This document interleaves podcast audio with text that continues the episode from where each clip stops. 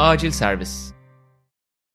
Sokrates Podcast'a hoş geldiniz değerli izleyenler. Amerika açık sona erdi. Teniste sezonun ikinci Grand Slam'i sona erdi. Her ne kadar garip olsa da Amerika açığın sezonun ikinci Grand Slam'i olması. Turnuvayı bitirdik ve turnuvanın üzerine bir sohbet yapalım dedik. Ben Aras Yetiş, sevgili Buğra Balaban'la beraber. Turnuvayı şöyle bir hatırlayacağız. Eurosport ekranlarında ikimiz de turnuva boyunca mikrofondaydık ve biraz da şimdi geriye dönüp bir şeyler konuşacağız.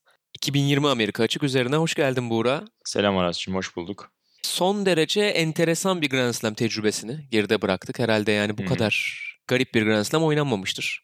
Yakın tarihte zaten örneği yok. Ama çok enteresan bir sene geride kaldı. Ve bu yüzden de Amerika Açık ikinci Grand Slam olarak oynandı. Seyircisizdi. Bir faunusta devam hı. etti turnuva. Senin bir kere geriye dönüp baktığında bu turnuvaya dair böyle ilk hatıraların ne olacak? Ya söylediğin gibi yakın dönemin herhalde tartışmasız en tuhaf slam deneyimini yaşadık. Yani çok eskilere gidildiğinde işte oyuncuların uzak ülkelerdeki slamlere katılamadığı turnuvalar ya da işte oyuncu birliklerinin kuruluş aşamasında bazen boykotlara sahne olan bazen tartışmalara sahne olan slamler yaşanmış elbette ama burada hem işte o Djokovic ve Pospisi'nin başı çektiği turnuvadan hemen önce başlayan o ayrı bir birlik mi kuruluyor tartışmasıyla o havada yakalandı. Bir yandan zaten Covid'den dolayı en şaşalı izleyici grubuna sahip olur her zaman Amerika açık. Onların olmadığı bir slam oyuncular hani boşluktan aşırı şikayet ettiler. Artık zamanın nasıl aktığını anlamıyoruz. Kaç gündür buradayız, kaç haftadır buradayız bilmiyoruz demişti örneğin Carreño Busta e, yarı finalistlerden bir tanesi. Ve her anlamıyla tuhaf bir slam oldu. Bir de yetmezmiş gibi biraz değiniriz birazdan. Zverev Mandarino maçının yaklaşık 3 saat gecikmesi bir türlü açıklama yapılmadan. İşte Novak Djokovic'in yine kolay kolay bir daha herhalde bu tür üst seviye oyunculardan göremeyeceğimiz şekilde turnuvadan ihraç ederken yani her güne neredeyse yeni bir haberle uyandık. Evet yani Covid bir süre daha hayatımızda olacak pandemi ve bir süre daha belki tuhaflıklar göreceğiz ama hepsinin böyle üst üste geldiği bir slam bir daha yaşar mıyız? Çok emin değilim açıkçası. İşte bir de Fransa açık olacak şimdi. Onda da e, Hı hı. yine ne olursa olsun bir enteresan atmosfer olur. Orada seyirci de girecek devreye. Bir miktarda olsa. Ama yani şunu da söylemek lazım. Yani pandeminin en büyük merkezlerinden birisi New York dünyada şu anda. Doğru. Ve bir ara çok kötü durumdalardı. O şehrin bir Grand Slam düzenlemeyi başarmış olması ve şu anda göründüğü kadarıyla da çok fazla vukuat olmadı açıkçası. E, bu da bir başarı gibi gözüküyor bir yandan. Evet oyuncular da bunun altını çizdi dediğin gibi. Yani mesela kariyerlerinde çok ciddi paralar kazanmış oyuncular belki bir yıl, bir buçuk yıl turnuva geliri olmadan yaşamayı göz önüne alabilirler. Ama alt seviyedeki oyuncular ilk yüzün dışına çıktığınızda ki çok ciddi ulaşım masrafları, antrenör masrafları da var oyuncuların. O yüzden de oyuncuların biraz da aslında o turnuva oynamaya ihtiyaçları var. Evet bir yandan sağlık risklerinin farkındalar bu oyunları yapmanın kolay olmadığının farkındalar. Ama bir yandan da artık bir şekilde önlemleri alıp işte aradaki o mesafeye, hijyene dikkat ederek bir şekilde turnuvalar oynamaya, turnuva gelirini almaya da ihtiyaçları vardı. O yüzden söylediğin gibi birçok oyuncu da zaten evet belki ilk hafta, ilk 10 gün alışma süreci zor geçti ama turnuva bitip şöyle bir geriye baktıklarında ya bu zor şartlarda bu organizasyonu yaptığı için herhalde hepsinin ağzından duyduk benzer açıklamaları. Birleşik Devletler Tenis Birliği'ne çok teşekkür ettiklerini gördük. En azından bir emsal oldu diğer slamler içinde. Fransa Kesinlikle. açığında derin bir nefes aldığı bir 15 5 gün oldu. Ki yani kendine hasta aslında turnuvanın renkleri oldu. Mesela o Arthur Stadyumu'nun localarının seri başı oyunculara hmm. tahsis edilmesi. Onların maçları takip etmesi tribünden ki oyuncular çok fazla maç izlemez turnuva oynarken. Hani hmm. çok nadir, çok büyük maçlar olursa giderler veya işte e, zaman zaman boy gösterirler rakiplerinin maçlarında. E, ama çok az görürüz. Burada her oyuncuyu aşağı yukarı localarda kalan maç izlerken gördük, yemek yerken gördük. Böyle ev halini izler gibi olduk oyuncuların. E, o çok enteresandı. Ufak Benim reality show havası da en oldu. çok kalacak şeylerden birisi bu turnuvayla alakalı o. E, istersen ufak ufak ana tablolara geçelim. Yani biraz Hı hı. tabii gidişatı da değerlendirmek lazım. Hem kadınlarda hem erkeklerde eksiklerle oynanan bir turnuvaydı. Hatta sırf bu yüzden bir noktada bu Grand Slam turnuvası geriye dönüp bakılınca acaba bir eksik Grand Slam turnuvası, asteriskli bir turnuva olarak hatırlanır mı hı. sorusu çok soruluyordu. Ama herhalde turnuvayı bitirdiğimiz noktada bu fikirden uzaklaştık. Çünkü çok güzel maçlar oynandı yine. Oyuncular evet belki en en en üst düzey rakiplerle yani atıyorum işte Federer'le, Nadal'la karşılaşma fırsatı bulamadılar belki erkeklerde. Keza kadınlarda da ilk 10 seri başının birçoğu turnuvaya gelmedi ama şartlarla mücadele ettiler bir yandan da. Kaygıyla mücadele ettiler. Ne olursa olsun. Yani bu da bir Grand Slam'di şartlarıyla beraber. Bu yüzden bir geri dönüp artık bence tablolara bakabiliriz. İstersen kadınlarla başlayalım. Olur. Genel çerçeveyi güzel çizdin. Ee, kadınlarda geride kalan birkaç yılda özellikle zaten sıralamalarda ilk 10 ilk 15'te olan oyuncuların yüksek seri başlarının ilk turlarda e, illa bir yarısının ya da üçte birinin sürprizler elendiğini görüyorduk. Burada öyle bir kompanse edilmiş oldu aslında. Yani ilk turu çoğu seri başı kadınlarda kazasız geçti. Ve hal böyle olunca da aslında eğrisi doğrusuna geldi biraz. Önceki slamlerle kıyaslayınca. Evet ikinci turdan itibaren işte Pliškova'yı örneğin sayabiliriz. Bir numaralı seri başıydı. Silkelenmeler başladı belki ama o anlamda dediğin gibi yani zaten kadınlar ana tablolarında sıkça gördüğümüz bir doğal seçilim oluyordu ilk turdan itibaren. Onunla beraber e, ben çok da eksikliğini özellikle ikinci haftada hissettiğimizi düşünmüyorum. Aynen. gelmeyen oyuncuların ki zaten çeyrek finallerle beraber seviye de çok tatmin ediciydi bana kalırsa kadınlar tarafından. Hele o yarı final Kesinlikle. günü unutulmazdı. Kesinlikle yani uzun zamandır e, aramızda olmayan diyelim kafaca Victoria Azarenka e, yeniden katıldı bizlere. E, tam anlamıyla o doğum yaptıktan sonra çok uzun bir ara verdi. Yani şöyle bir ara verdi aslında. İyi oynamaya ara verdi diyelim. Bir velayet Doğru. mücadelesi vardı çocuğunun babasıyla. Tenise kafasını tam olarak veremediği ciddi bir dönem oldu kariyerinde 2017 sonrası. 2018 ve 2019'da çiftler Grand Slam finalleri oynamıştı ama bildiğimiz Azarenka çok değerli bir oyuncu tenis için. Yani gerçekten yıldız ışığı taşıyan oyunculardan bir tanesi. Hani belki en büyük kariyer değil. iki tane Grand Slam şampiyonluğu var. Eski bir numara. Yani bir Sharapova değil mesela kariyerine Hı-hı. baktığımızda. Bir Venus Williams değil. Bir Serena zaten değil. Ama çok özel bir oyuncu. Çok renkli bir oyuncu. E, onun dönüşü herhalde turnuvanın kadınlar tarafındaki en önemli notlarından bir tanesiydi. Kesinlikle öyle. Yani bahsettiğin Sharapova'yı ya da Williams'ları çok daha uzun zaman periyotlarında yayılmış bir üst seviye tenisle anabiliriz belki ama birkaç yıllık periyotları konuşacaksak eğer senin söylediğin o 2010'ların başındaki Azarenka yani neredeyse her oynadığı slamde yarı final seviyesini gören altında elenmesi çok büyük sürpriz olarak algılanan işte Avustralya'da ilk kere slam zaferine dolaşmış Azarenka çok çok önemli bir lezzetti. Ee, biraz kort dışı sorunlardan dolayı o tattan uzaktık açıkçası ama hakikaten onca aranın ardından gerçi Cincinnati'de biraz sinyalleri vermişti bir hafta öncesinde içinde Amerika açığın ama onu Slam'e de yansıtması çok çok keyif verici ve hala da 31 yaşında. Yani Azarenka çok uzun süredir bildiğimiz için sanki böyle artık 35-36'yı bulmuş gibi görünüyor olabilir e, zihinlerimizde. Bize öyle bir yanılgıya düşürüyor olabilir ama hala birkaç yıl daha en üst seviyede görme ihtimalimiz var Azarenka'yı. Umarız da oralarda kalır. Zaten kendi de söylüyor yani tenisten keyif alma konusunda onun adına zirve dönemlerden birisi olduğunu hatta zirve dönem Hı-hı. olduğunu söylüyor Azarenka. Dediğin gibi daha yaşı genç artık performans verme yaşlarının arttığı dönemde bence de onu uzun seneler daha yani en azından bir mesela 4 sene daha iyi tenis oynarken izleyebiliriz gibi geliyor. Çünkü o konfor alanını yaratmış gibi hayatında. Turnuva boyunca çok huzurluydu, çok keyifliydi. O aşırı hırslı geçmişte zaman zaman verdiği görüntüden de biraz böyle arınmış, rahatlamış bir hali vardı. Hı hı. Büyük keyif verdi. Gayet de güzel oynadı zaten turnuva boyunca. Senin dediğin yarı final günü. Serena Williams'a karşı geriden gelip kazandığı maç. Finalde Osaka'ya karşı bir buçuk set çok iyi oynadı. Çok. Ama o bir buçuk setten sonra çözüldü. O kesinlikle yani Osaka turnuvanın şampiyonu. Gerçekten hak edilmiş e, özel bir şampiyonluk kazandı Naomi Osaka. Ama bence turnuvanın oyuncusu kadınlarda Victoria Azarenka. Kesin öyle. Hikaye olarak baktığında öyle ki ya mesela önceki maçları da sen yarı finali andın. Serena maçını çok iyi oynadı. İşte Osaka çok büyük acı çektin dedi ona karşı oynarken. Hiç keyifli değildi dedi maçtan sonraki kort içi röportajında. Önceki maçlarını hatırla. Çeyrek finallerini Eliz Mertens'i geçti. Tamam Mertens'i belki en etkileyici 10 oyuncu arasında saymayız ama turnuvayı gayet iyi oynayan bir Eliz Mertens vardı.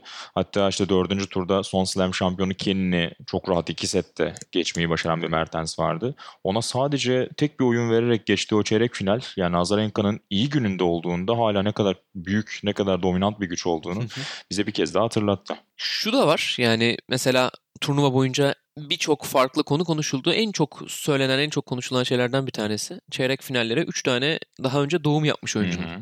Hı-hı. çıkmasıydı kadınlarda. Serena Williams, Victoria Azarenka zaten hani en ünlü anneleri belki de kadınlar tenisinin ama Svetlana Pironkova da aynı şekilde uzun bir aranın ardından geri dönüp çok güzel bir turnuva oynadı. Yine çeyrek finalde iki tane beklenmeyen Amerikalı oyuncu vardı. Hı-hı. Jennifer Brady ile Shelby Rogers. E, onlar kendi adlarına sağlam turnuva performansı verdiler. Özellikle de Jennifer Brady'ye belki burada Kesin. bir parantez açabiliriz. Gerçekten kalitesini gösterdi. Çok iyi bir kumaşı olduğunu biliyorduk Brady'nin ama hiç bu çapta bir turnuvada bu kadar uzun izleme şansına erişememiştik. Böyle parça parça kafamızda görüntüler vardı. Ciddi bir bence imaj yarattı kendisi adına. Kesinlikle öyle. Yani zaten kolej oynayarak gelen bir oyuncuydu. Artık birçok oyuncunun teniste çok daha erken yaşlarda profesyonel olduğunu bildiğimiz için Brady biraz kolej geçmişiyle beraber hani bugün 25 yaşında belki ama profesyonel kariyerinin aslında daha yeni olgunluk adımlarını atıyor diyebiliriz onun adına. Ve burada gösterdiği seviye hakikaten e, yani bir turnuvalık bir başarı gibi ya da iyi bir kura gibi değerlendirebileceğimiz bir şeyden çok daha fazlasıydı. Ki zaten son 7-8 ayı Almanya'da geçirdiğini söylüyor, anlatıyor. Pandemiyi tamamen işte Almanya'daki eğitimine yani tenis eğitimine harcadı. Orada çok ciddi kendisine yatırım yaptığını söylüyor Brady ve bunun da ödülünü aldığını söylüyor. Yani önümüzdeki dönemde de muhtemelen Brady'yi göreceğiz. Benim için en özel maçı Jennifer Brady'nin belki de dördüncü turdaki Kerber maçıydı.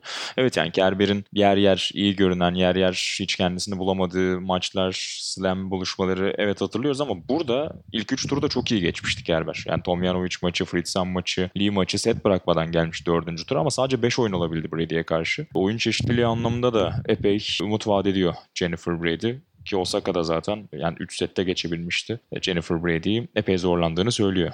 Acayip bir forehand'i var bir hmm. kere yani özellikle hani istisnai diyebileceğimiz bir forehand'e sahip. Servisi hiç fena değil. Özellikle de bulduğu zaman, ritmini tutturduğu zaman.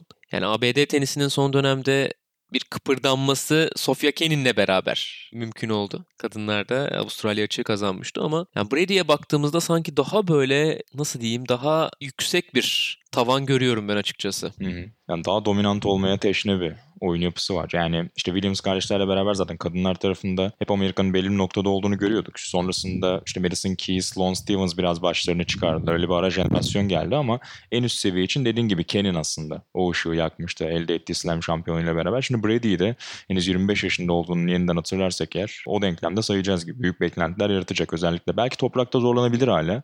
O güçlü vuruşlar biraz nötrlenebilir toprak kort turnuvalarında belki ama hala sert kortta önemli bir güç olarak anacağız gibi görünüyor Brady çizgiyi korursa. Aynen öyle. O zaman sana şunu sorayım. E, kadınlar tarafından ufak ufak hareket etmeden önce sence turnuvanın kadınlarda hayal kırıklığı kimdi? Öyle bir şey düşündün mü? Ee, ya hani hep burada cevap Karolina Pliskova gibi herkesin aklına bu geliyor ama ya bu sadece bu turnuvanın değil. Duyar mıyız? Evet yani, yani bu turnuva özelinde onu ayrıştırmak da çok akılcı gelmiyor bana. Yani hani ikinci turda eğlendi mesela ama Pliskova atıyorum Osaka eğlense, Serena eğlense, başka bir oyuncu ikinci turda eğlense çok daha fazla şaşırdık herhalde. Artık Karolina Pliskova slamlerde bunu biraz normalleştirdi gibi. O yüzden onu çok sayamayacağız gibi burada. Bu arada ben kendini yine ben e, hmm. e, not düşebilirim. Petra Kvitova'yı söyleyebilirim. Kvitova'nın da daha iyi çıkarabileceğini düşünüyordum. Ben o da Rodgers'a takıldı öyle. dördüncü turda. Benim aklıma ilk bu iki oyuncu geliyor. Sende kimler var? Ya benim şöyle aslında hani tabii ki yarı finale giden bir oyuncudan hayal kırıklığı diye bahsetmek zor hmm. ama Serena Williams o oyuncu. Hmm. Bahsedebiliriz bence. 24. Grand Slam şampiyonluğunu senelerdir o da 2017'den beri arıyor. Avustralya açığı kazandığından beri o da doğum yaptı, geri döndü. Tabii onun farkı Azarenka'dan çok daha güçlü döndü. Arka arkaya Grand Slam finalleri oynadı. Ama bir türlü 24'ü kazanamadı ve yani tabii şunu söylemek lazım. Çok büyük bir sporcu gelmiş geçmiş en büyük e, birkaç tenisçiden birisi ama artık yaş, zaman gibi faktörler onun yolunu kesmeye başlıyor, başlayacak. Yani her geçen turnuva, her kaybedilen fırsat bence biraz daha o rekordan uzaklaşması, rekoru egale etmekten uzaklaşması anlamına geliyor. Burada da Azarenka'ya karşı çok iyi başladı. Ki zaten Azarenka'ya karşı geçmişten gelen bir dominasyonu vardı. Hmm. Zihnen rahat olan taraf idi kağıt üzerinde. Ama işte değişen dinamikler maça da yansıdı. Azarenka'nın müthiş oyunu, süper return performansı yansıdı. Yani ben Serena Williams'ın bu turnuvada, bu şartlarda adaptasyonunu yapıp 24. Grand Slam'ı kazanabilmesini e, bekliyordum o kadar ilerledikten sonra. E açıkçası bir hayal kırıklığıysa ondan bahsedebilirim. Çünkü gerçekten artık zaman daralıyor Serena için. Bunu söyleyebiliriz. Yani bunun aksini Doğru. söylemek zor. Kesin öyle. Bir de hakikaten çok geniş bir havuzdan bahsediyoruz artık WTA'de. Yani eskisi gibi bir iki oyuncunun sadece yarı finaller, finallerde kendisini hissettirdiği bir yapı yok. O yüzden yani her geçen turnuvada farklı oyuncuların parlamaya başladığını da görüyorken havuz bu kadar genişken yol iyiden iyiye zorlaşıyor, daralıyor Serena için. Peki yani yarı finalistleri konuştuk. Sen Pironkova'yı söyledin. 3 sene e, turnuva oynamadı. Geldi burada çeyrek final yaptı. Onların dışında peki seni belki yarı final görmeyen, belki çeyrek final görmeyen ama oyunuyla olumlu etkileyen bir oyuncu var mıydı? Ben mesela Sakkari'yi söyleyeceğim burada. Ee, ki ben birkaç birkaç yıldır zaten çok Aynen. iyi bir olumlu ivmesi var. Ee, direkt pası sana atayım senin de aklına Sakkari varsa o zaman.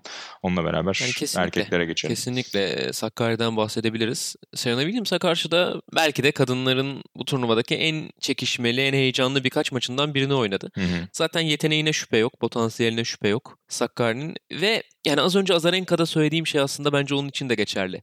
Yani maalesef bu hem erkeklerde hem kadınlarda aynı şeyi söyleyebiliriz. Her oyuncu o yıldız ışığına sahip olmuyor. Hı hı. O doğal karizmaya sahip olmuyor. Ve yani çok başarılı olsalar dahi hiçbir zaman o karizmayı edinemeyebiliyorlar. Mesela benim aklıma Marin Cilic geliyor. Hı. Çok büyük bir oyuncu, çok değerli bir oyuncu. Doğru. Bir Grand Slam şampiyonu. Ama baktığın zaman bir özel karizması var mı? Bir özel seyircisi var mı? Hani Hırvatlar veya kendi çok yakın takipçileri hariç. Bilmiyorum yani o hissi bana hiçbir zaman geçirmiyor Marin Cilic. Bu örnekler çoğaltılabilir. İşte Azarenka'da olan şey bence Sakkari'de de var. O Hı. yıldız ışığı. Tabii ki başarıyla desteklenmesi lazım. Tabii ki Grand Slam kazanması, sıralamada yukarılara çıkması ona yardımcı olacaktır, destek verecektir. Ben bunu hissediyorum Sakkari'de. Bu turnuvada da gelecek adına umut verdi bize. %100 katılıyorum ya. Ben önümüzdeki birkaç yıl içinde bir slam yarı finali göreceğimizi de düşünüyorum Sakkari'den. Hala 25 yaşında o da. Serena'ya karşı da sanki o şeyi gördük yani. Serena hala o kadar büyük bir figür ki kortta. Yani bazen oyun olarak ona yetişseniz bile o karizmaya bazen boyun eğebiliyorsunuz. Sakkari'de çok kritik birkaç puanda bir hani biraz elinin titrediğini hissettik sanki maçı izlerken. Onlar da yavaş yavaş törpülenecektir. O da artık burası benim de sahnem diyecektir. e, Her geçen slamde göstermeye başladığı gibi. Ve onunla beraber de bence artık yavaş yavaş o yarı final hedefi gerçeğe dönüşecektir Sakkari için. Umarız. Yani izlemek isteyeceğimiz oyunculardan bir tanesi. Hı hı. Kesin öyle. Keyif veriyor.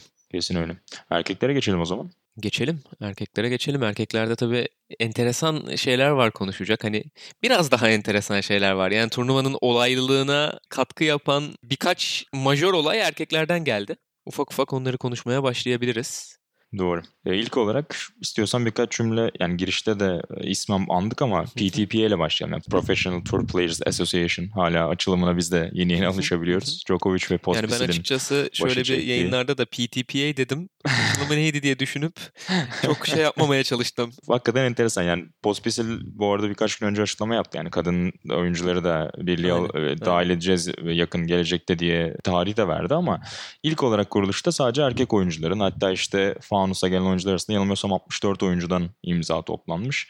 Ayrı bir birlik hani ATP şu an challenge edeceğimiz onlara rakip olacağımız bir durum yok diyor Novak Djokovic. Sadece beraber konuşmak işte oyuncuların hakkını tamamen %100 oyuncuların arayacağı bir yapı kurmak istiyoruz diyor ama tabii bir yandan Federer ve Nadal gibi iki güçlü figür soru işaretiyle bakarken tek bir çatı altında olmanın daha faydalı olacağını önerirken nereye gider bu kırılma, bu çatlak onu süzmek kolay değil. Yani şu anda görünen, şu andaki çıkış noktaları itibariyle, anlattıkları itibariyle görünen bir sendika Hı hı. kurdular. Ve ciddi de bir destek aldılar aslında. Burada zamanlamadan bahsediliyor biraz. Yani tabii ki pandemi döneminde birçok oyuncunun hakkının yendiği düşüncesi var. Özellikle senin de bahsettiğin gibi podcast'ın başında sıralamada geride olan oyuncuların Hı hı. çok büyük problem yaşadığı maddi gelirler nedeniyle. Çünkü tenis oynadığınızda kazanabildiğiniz bir spor. Eğer bir ilk yüz oyuncusu değilseniz veya çok büyük sponsorluklarınız yoksa, çok büyük destekler almıyorsanız sadece turnuva oynadığınızda kazanabiliyorsunuz. Masraflarınızı kendiniz ödemek durumundasınız. Koçunuza verdiğiniz parayı, Hı hı. seyahate verdiğiniz parayı. Dolayısıyla birçok oyuncunun çok ciddi problemler yaşadığını gördük. Hani zamanlama bu açıdan doğru görünebilir ama bir yandan da senin az önce söylediğin gibi en büyük iki figür erkek tenisinin yani en büyük figürlerinden iki tanesi diyelim. Federer ve Nadal yok. Tam bir söz birliği onlar olmadan sağlanması çok zor. Çünkü onlar biz yokuz derse ciddi bir kutuplaşma olur. Dolayısıyla yani biraz acaba zamanlaması mı sıkıntılı diye ben onu düşünüyorum. Evet yani aslında hani Djokovic'in biraz şeytan avukatlığını yapmak gerekirse bir iki yıldır aslında ufak ufak kurcalamaya başladığını biliyoruz bu fikri. İşte 2018 Evet, Avustralya çıktı yanılmıyorsam. Turnuva yetkililerini odadan çıkarıp sadece oyunculara belli bir hukuki dayanak anlattığı o turnuvalar hep hafızalarımızda ama bir yandan da dediğin gibi yani birçok fazla sorun varken, birçok dert varken şu an uğraşılan bir yandan apayrı bir başlık açmak biraz itici göründü sanki. Bir de şöyle yani PTP'nin e, maalesef diyorum bunu en büyük şanssızlığı şu anda Djokovic'in o iki oyuncudan biri olması. yani maalesef tekrar üzerine basarak bunu söylüyorum 2020 ona hiç iyi gelmedi. Yani süper başladı. Avustralya açık kazandı. Maç kaybetmiyordu. Sonra pandemi başladı. 2020 en garip tenis senesine dönüştü. Djokovic'in o ilk başta aşıyı sorgulayan açıklamaları. Hmm. İşte ardından bu Adria Tur felaketi diyelim artık ona. Hmm. Belgrad'da ve Zadar'da iki turnuva. Koronavirüs testleri pozitif çıkan oyuncular ki Djokovic de onlardan biriydi. O organizasyonun yüzü olması diğer birkaç oyuncuyla beraber. Ve sonrasında işte bu PTPA mevzusu. Devamında turnuvadan ihraç edilmesi tamamen bir şanssızlık. Yani büyük talihsizlik her ne kadar hatası olsa da. Yani biraz Djokovic'in işin içinde olması da negativite çekmiş olabilir. Çünkü ne olursa olsun biraz Djokovic negativite topladı. Yani aynı projeyi aynı şartlar altında dediğin gibi Federer Nadal ortaklığı sunuyor olsa mesela muhtemelen o imza sayısı 64'ten çok daha fazla olurdu. Kamuoyundaki algı, işte medyadaki algı falan da çok daha olumlu olurdu yüksek ihtimalle. Öyle özetleyebiliriz yani Djokovic etkisini. Elbette dünya bir Aynen numarasına öyle. sahip olmak avantaj. Yani Djokovic yerine sadece Pospisil ve alt seviyedeki oyuncuların başlattığı bir hareket olsa belki bu kadar bile platform bulamayacaktı. Ama bir yandan da hala o kötü çocuk imajı var. Hele bu sene olanlarla beraber. Hatta John McEnroe şey dedi.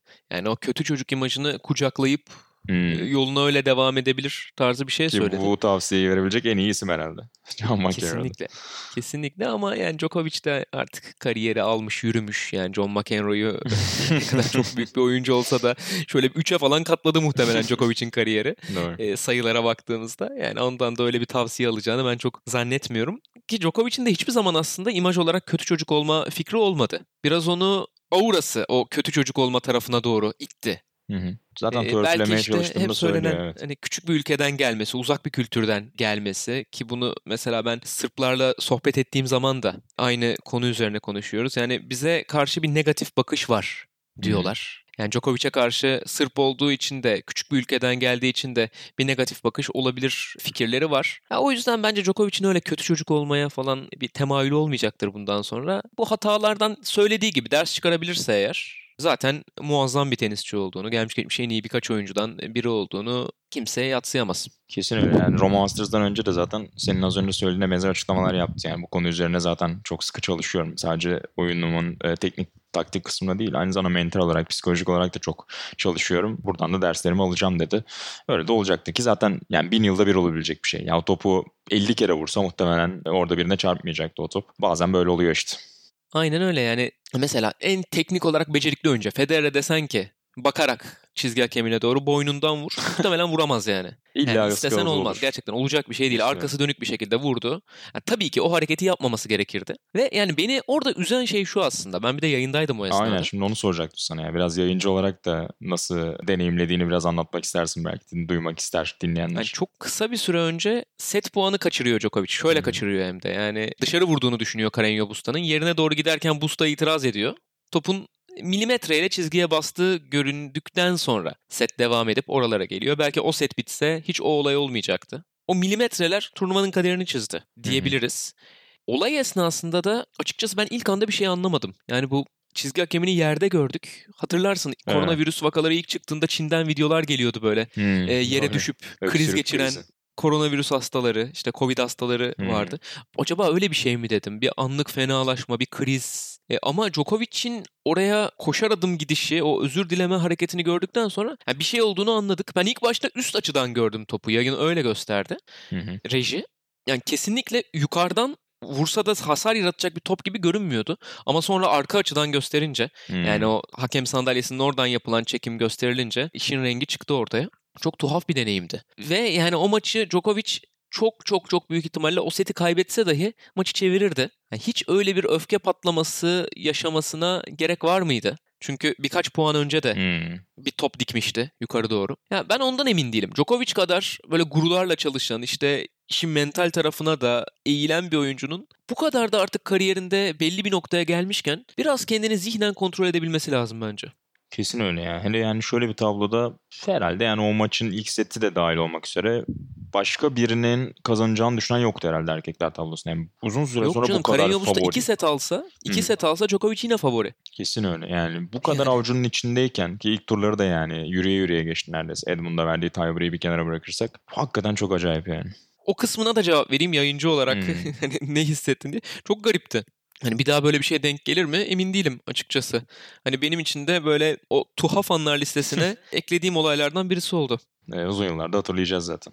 Hatırlayacağız. Djokovic öyle bir kenara bırakalım. Onun dışında istersen yine çeyrek final ve yarı finalistler üzerinden oyunculara konuşalım. Zaten birçoğuna değinmiş oluyoruz bu sayede. Yani yarı finaller mesela ki özellikle kadınlar yarı finallerin bir gün sonrasında oynanmışken hiç o kaliteyi, hiç o beklenen seviyeyi karşılamadı aslında. O anlamda hani biraz kadınlar tenisi için iyi bir sınav mı oldu demek lazım yoksa büyük üçlü sonrası dönem için bir soru işareti mi doğurdu demek lazım bilmiyorum ama yani özellikle işte Karine Busta Zverev maçında ben anlattım. Hakikaten yani bir slam yarı finaline tırnak içerisinde yakışmayacak bir seviye vardı açıkçası yani maçın çok büyük bir kısmında. Yani Keza Çoric Zverev maçı araya da gireyim öyle. orada çok Lütfen. kısa. Sözünü kestim kusura bakma. Rica ederim. hissen söylüyorum bunu. Yani Team Medvedev maçı 3 setlik bir maç olarak 5 setlik 2-0'dan dönülmüş bir maçtan çok daha tatmin ediciydi. Kesinlikle öyle. Kesin öyle. Yani hakikaten dediğim gibi 2-0'dan dönülen 5 setlik bir maç geriden gelen oyuncu kazanıyor. Yani sadece bu iki satır başıyla bir maç açtığınızda hakikaten çok acayip bir maç beklersiniz ki birçoğu böyle olur. Yani 5 setlik maçların çok epik geri dönüşler olur ama artık herkes bir önce bitsin diye bekliyordu maçı. Yani iki oyuncunun da seviyesi çok düştü. Aksine hani oyuncular fiziksel olarak çok zorlansalar da oyun seviyesi yükselir yani 5. setin o adrenalinle beraber. Hiç tam tersine gitti yani maç. İlk sette sanki daha iyi bir tenis görmüştük Karolina Busta'dan mesela. Son 2-3 sette hani Zverev tamamen hani biraz Karolina Busta'nın da dağılmasıyla aslında o final yolunu bulabildi. Yok oldu Karen Busta. Yani alakası olmadı maçla bir Aynen noktadan öyle. sonra. Aynen öyle. Ayakları gitmiyordu artık final setinde. Ama yani şunu Zverev için de şunu söyleyebiliriz. Çeyrek finaldeki Borna Çoric maçı 4 sette kazandı ama sıkıcı bir maçtı. Karen Busta maçı 2-0'dan döndü. Sıkıcı bir maçtı. Ya öyle bir noktasında ki Zverev kariyerinin bence o artık Grand Slam'lerde başarılı olamaz veya ne zaman olacak algısını kırmaya başladığı dönemde. Güzel oynayarak kazanmaktan ziyade kazanmak şu an onun için önemli olan şey muhakkak keyif veren bir şekilde maç kazanmayı ilerlemeyi tercih ederdi ama bu şekilde kazanmaktan da bence sıkıntı duymamıştır baktığımız zaman Sasha Zverev. Evet Çünkü yani. gerçekten sıkıcıydı o iki maç. Yani Joric maçı da, Carreño Busta maçı da hatta bir noktasına kadar final maçı da. Kesin. Kesin katılıyorum ama evet yani biraz mental bir eşik var sonuçta. Ee, özellikle erkeklerin omuzlarında çok fazla o baskı var. Yani o büyük üçlünün ne olursa olsun hep kazanacak gibi bir algı var ve onlar bir şekilde çıkmaya, bir şekilde o adım atmaya başladığında tüm medyadan, tüm işte oyuncular arasından müthiş bir baskı oluyor omuzlarında. O yüzden dediğim gibi yani Zverev'in burada nasıl yapıyorsa yapsın. Bir şekilde ilk sistemini yapmış olması ona da mental olarak iyi gelecektir. Tabii. Bu arada hani babasının Covid testinin pozitif çıktığına dair Evet, haberler evet. de turnuvadan hemen önce vardı. Hani belki bu konuya çok girmek istemedi Zverev ama sonrasında turnuva bittikten sonra açıkladı. Final Doğruladı. maçından sonra anne ve babasının pozitif çıktığını.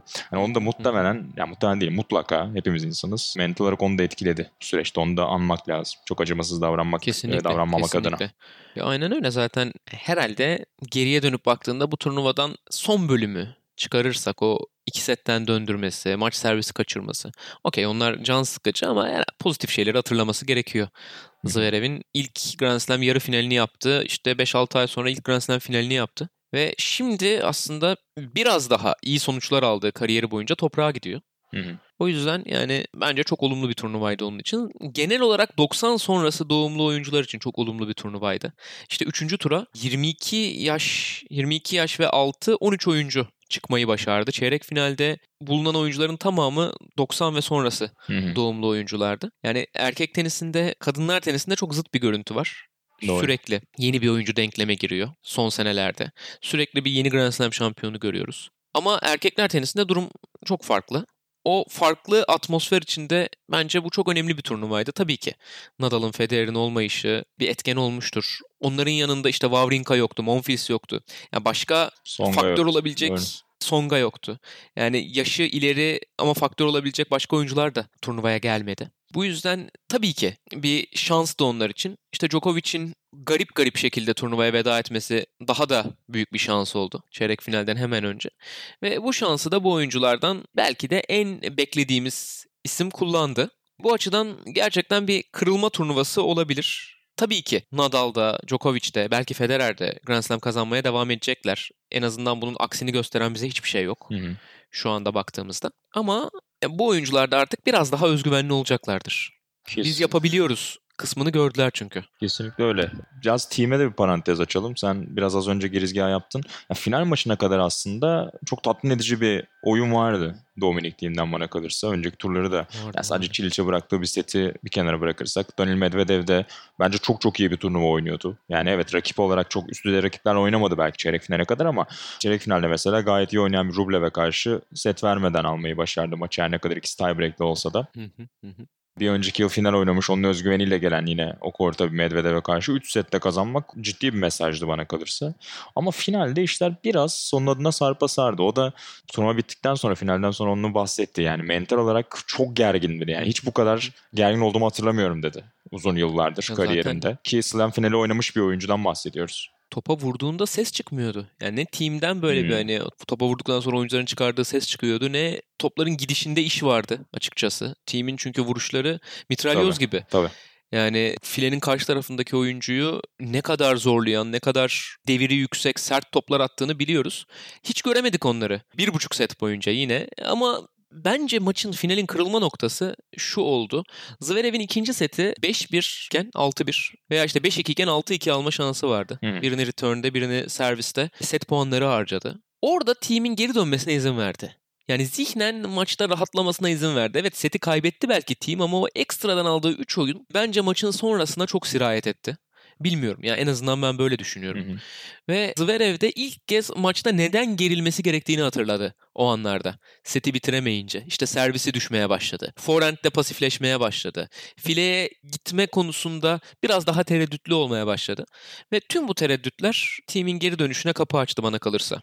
Yani teknik kısım evet yani oyuncuların bu seviyelere çıkması için zaten çok çok önemli. Bunu yatsıyamayız ama bir yandan da o final psikolojisi. Buralarda Tabii, o tabii. ilk slam Aynen bas. Yani çünkü yıllarca o duvara çarpmış oyuncular bunlar. Yani Zverev'in belki hani yaşı genç diyoruz ama ne olursa olsun o da Master şampiyonlukları evvel 3-4 yıldır sürekli tökezliye tökezliye buraya geldi. Dominic Thiem 27 yaşında artık yani çok genç bir oyuncu değil. Sürekli o duvarlara çarptı. 2-3 yıldır müthiş bir seviyeye çıkmasına rağmen işte Fransa'da Nadal'a, bu yılın başında Avustralya'da Djokovic'e çarptı. Yani sonunda ya hani avucumun içinde hani bu anı harcamamalıyım, bu anı batırmamalıyım hissi çok ciddi bir yüktü iki oyuncu için. Yani ikisinin de çok rahat olmadığını çok açıkça sezdik zaten izlerken. Senin de söylediğin gibi Aynen yani öyle. kaybederken dahi bazı olumlu yönleri görebilmek timin biraz zihnini rahatlattı maçın kalan maraton kısmı için.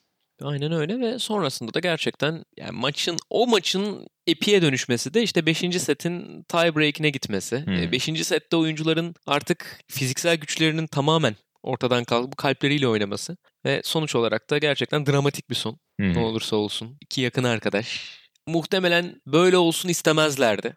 Yani birbirlerine karşı bu maçı oynamayı tercih etmezlerdi ama böyle oldu. Artık yine de bir Grand Slam şampiyonumuz oldu erkeklerde Dominic Thiem. Çok hak edilmiş bir şampiyonluk. Eskiden olsa senin dediğin gibi yani veteran oyuncu denebilecek bir yaşta. 27 Doğru. yaşında. Şu anda hala böyle genç oyuncu sınıfından çıkaramıyoruz Thiem'i. Kıyamıyoruz. Yani genç oyuncu diyorum ben ara sıra. Sonra ulan diyorum 27 yaşında aslında ama yani genç bizim için genç. Evet yani o çıtayı o kadar yüksek koyduk ki artık yaş olarak erkeklerde. Aynen Hala öyle. genç görülüyor ama biraz hani o tedrisattan da geçerek işte slam finalinde çok varlık gösteremeyen sonrasında bir set alan işte bu yılın başında Djokovic'i 5 sete zorlayan team hani o adım adım alması anlamında da bence hikaye yani o yapboz çok doğru şekilde tamamlandı burada. O anlamda hani birazcık da Zverev yerine team'e gitmesine sevindim açıkçası. Yani hem Zverev'in çeyrek ve yarı finaldeki performansları hem team'in geride kalan birkaç yılda buraya çok parmakla kazıya kazıya gelmiş olması. Hani bir eğer hak ediyor diye seçmemiz gerekse ben en azından team'i seçerdim. O anlamda da tatmin edici Şey bir çok sonuç komik oldu. bir de.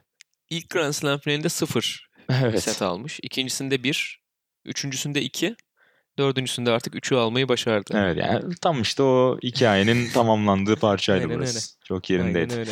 Peki yavaş yavaş sürenin sonuna gelirken kadınlarda yaptık. Burada da e, hani yarı final yapamayan ama senin adına umut vaat eden bir ya da iki oyuncu alalım. Ya da hayal kırıklığı adayın varsa aklına gelen onu da alabiliriz. Çiçipas. Çiçipas çok net. Yani 5 Umut maç puanını için. değerlendiremeyip Hem hayal kırıklığı hem umut vaat eden oyuncu. Umut vaat eden işin şakası. Joric de yıllardır beklediğimiz bir oyuncuydu da o maçı kazan artık. evet yani kendisi de zaten en, lazımdı. en üzücü. Çok büyük, çok büyük fırsat Evet. kaçtı. Evet. O da çok güzel Yani Djokovic elenince, Djokovic elenince herhalde daha da bir kafasını taşlara vurmuştur. %100 yani Çiçipas'ın elenmeleri de bu arada çok epik olmaya başladı. Yani evet kendi suçu belki. Kendi o kapıyı kapatmayı öğrenmeli artık ama işte Wawrinka maçı da çok epikti maç hele. Önceki slamlerdeki elendiği maçı hatırlarsın. Burada işte George'a karşı sürekli o maç puanları buldu bir türlü bitiremedi gitti. e kendisi de dedi ya en üzücü ve en komik e, maçımdı galiba diye. Hakikaten kendi de Evet, yani evet, çok farklı duyguları yani. yaşadı evet.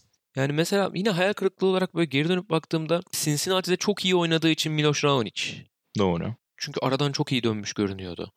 Geçen sene burada yarı final gören Matteo Berrettini. Hmm. Yine sert kortlarda özellikle hani iyi işler yapmasını beklediğimiz düşük seri başılardan olan Karen Achanov. Aynen Yani bu öyle. De oyuncular bir parça.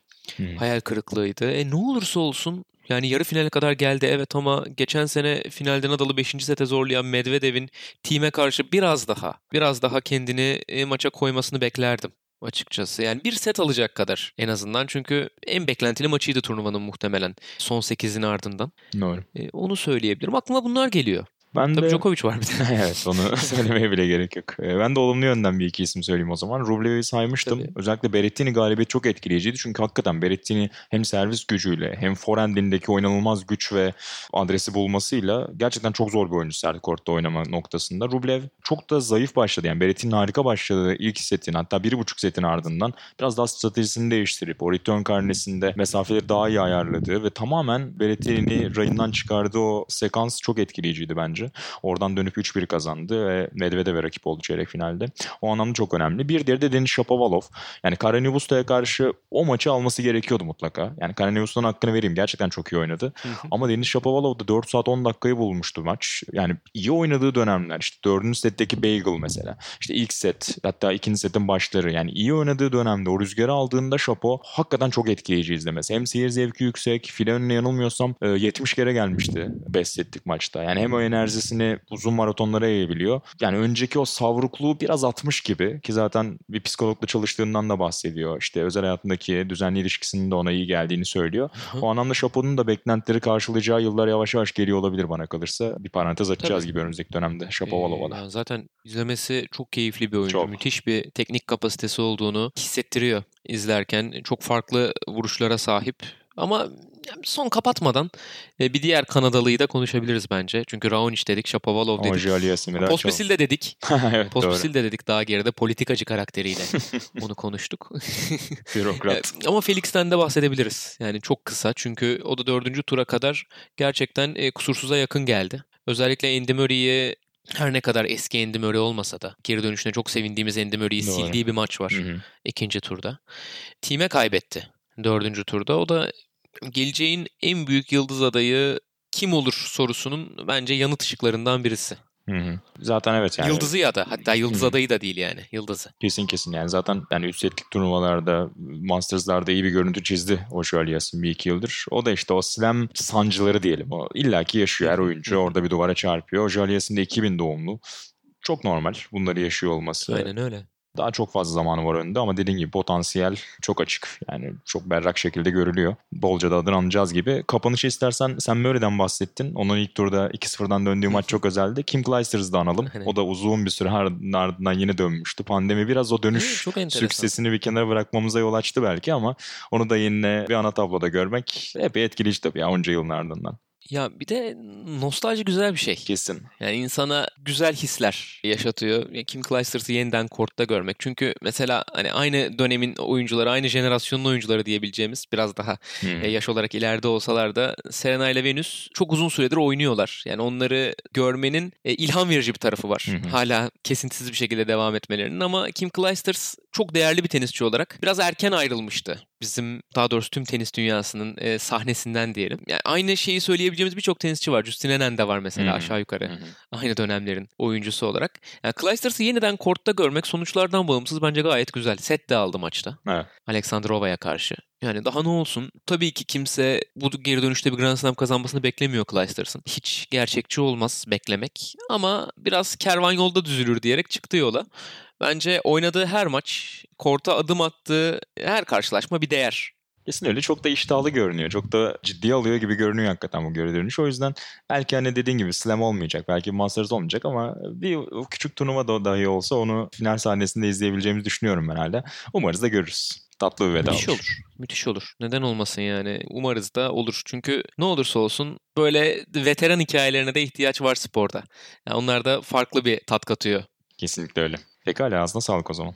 Allah senin de ağzına sağlık. Böyle yapınca biraz uzun mu oldu acaba diye düşündüm ben.